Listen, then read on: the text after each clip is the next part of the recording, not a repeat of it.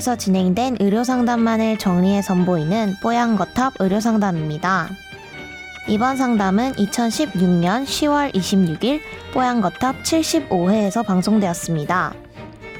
항생제 처방을 줄이고 있는 추세와 그 이유에 대해 이야기 나눕니다. 뽀얀거탑에 사연을 보내주세요. 건강상담 해드립니다. 타워 골뱅이 sbs.co.kr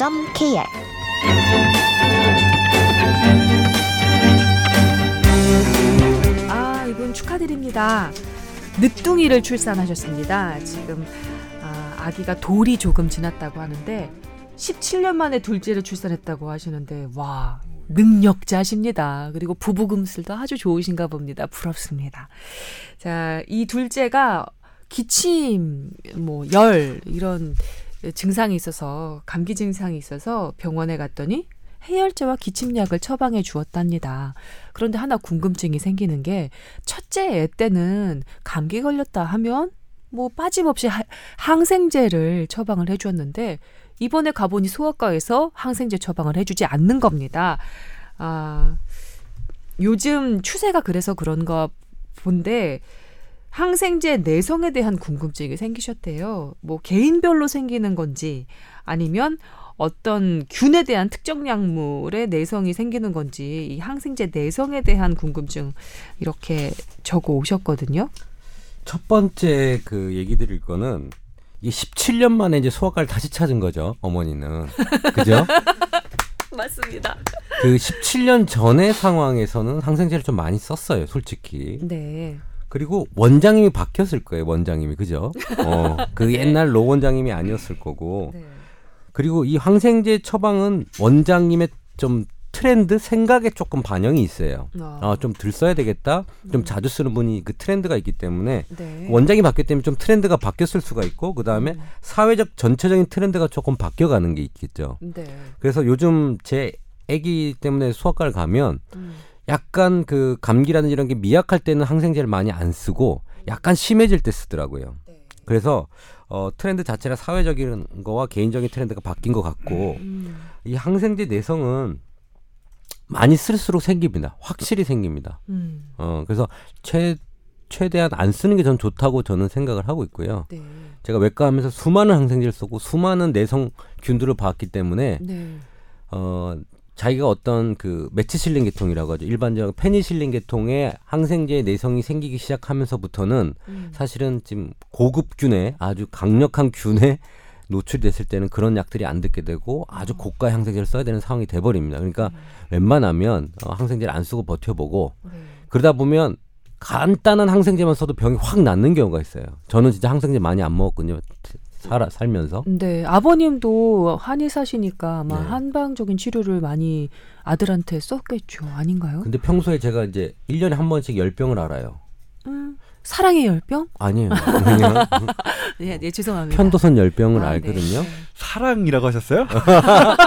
아 죄송하다고 분명 사과 드렸잖아요. 사랑이 뭔가요? 어, 전뭐 내가 미안하다잖아. 7년 만에 들어봤다. 사랑이라는 거.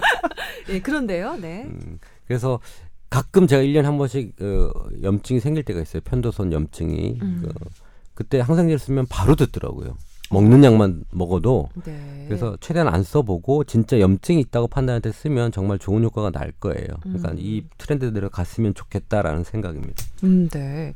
이 개인별로 생기는 거다. 어떤 사람은 생기고 어떤 사람은 생기지 않는다. 이렇게 알고 계시는 아니, 것 같은데 개인- 맞나요? 항생제 내성은 이제 개인별로 측정할 수 있는 건 아니고요. 네. 집단, 사회별로 측정할 수 있습니다. 그, 그 사회에서, 그 나라에서, 음. 그 환경에서 어떤 항생제 내성균이 얼마나 존재하느냐 이런 음. 식으로 하, 하는 거거든요. 음. 그리고 항생제 내성 세균이 나에게 해를 끼치느냐, 해를 끼치지 않느냐는 그건 개인적으로 어, 개인적인 특성에 따라 다르게 나타날 수 있는데 네. 항생제 내성 세균은 개인별로 따지는 게 아니라 어떤 그 집단. 별로 네. 하는 겁니다. 그리고 우리나라 같은 경우에는 항생제 내성 내성균 사태가 조금 심각한 변입니다. 그래서 올해 초에 보건복지부에서도 네. 대대적으로 이제 그것에 대한 보도 자료를 발표했고 네.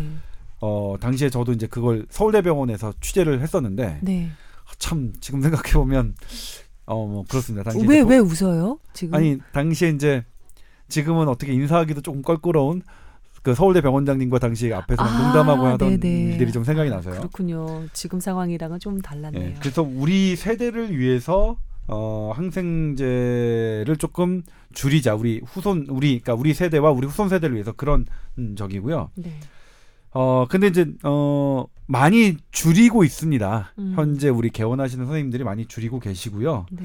근데 이제 이게 조금 의사들이 서운해하는 부분은 음. 우리가 알아서 처방해서 알아서 줄이는 걸 되지 왜 이거 국가가 알아서 이렇게 하느냐라고 이제 조금 이렇게 불만을 아유, 갖고 이 계신 분들도 전문가 있는데 집단의 자존심이란. 근데 이제 뭐냐면 전반적인 추세가 네. 우리나라 항생제 사용 수준이 이게 조금 약간 규제를 해야 되는 정도의 수준인 거는 그래요 지표적으로는 그래요. 예. 제가 여러 가지 지표를 이제 그 당시에도 보도를 했었는데 그러니까 그 애당초 요거의 자료를 항생제 내성균 자료를 낸 그 OECD에서도 이 기준을 잘못 둬서 착오가 생길 만큼의 그 이중적인 자료를 내기도 했었어요. OECD에서도. 음. 근데 나중에 그 자료를 보정해 보니까 네. 아 이거는 우리나라 조금 많이 쓰고 있더라고요. 그렇게 아. 그렇게 선생님들 생각해 주시면 좋을 것 같고 이거는 그래서 요요 지금 17년 만에 가주신 그그 병원에서 용감하게 해열제 없이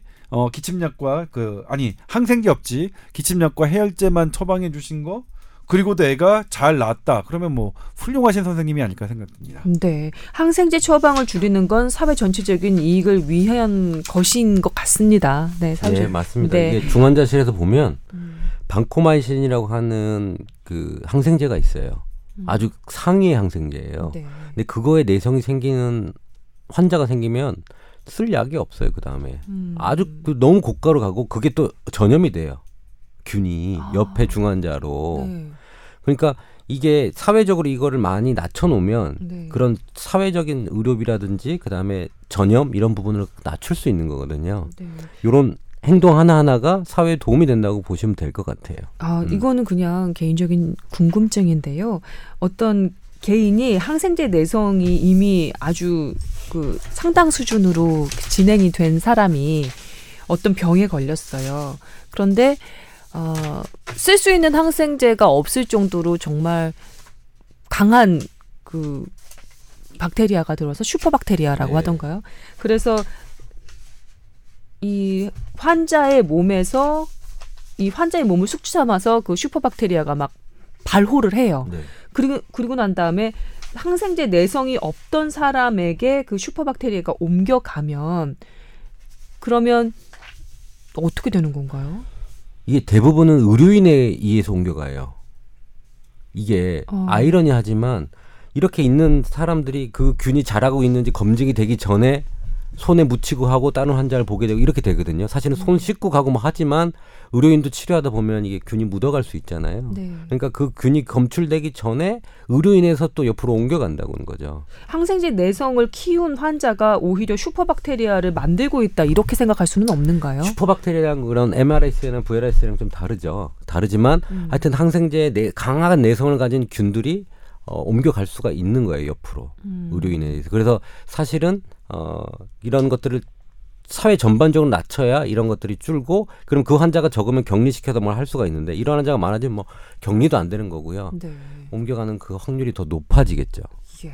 아, 우리 늦둥이 출산하셔서 예쁘게 잘 키우고 계신 우리 청취자 분 덕분에 아, 이러저러한 그 항생제 관련한 이야기 나눠볼 수 있었습니다. 감사드리고요. 늦둥이 예쁘게 잘 키우시기를 진심으로 바라겠습니다. 17년 만에 낳은 둘째면 얼마나 예쁘겠어요. 네, 아주 뭐 말에 무엇 뭐 하겠습니까?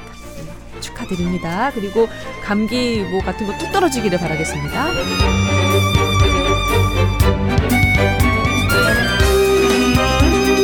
thank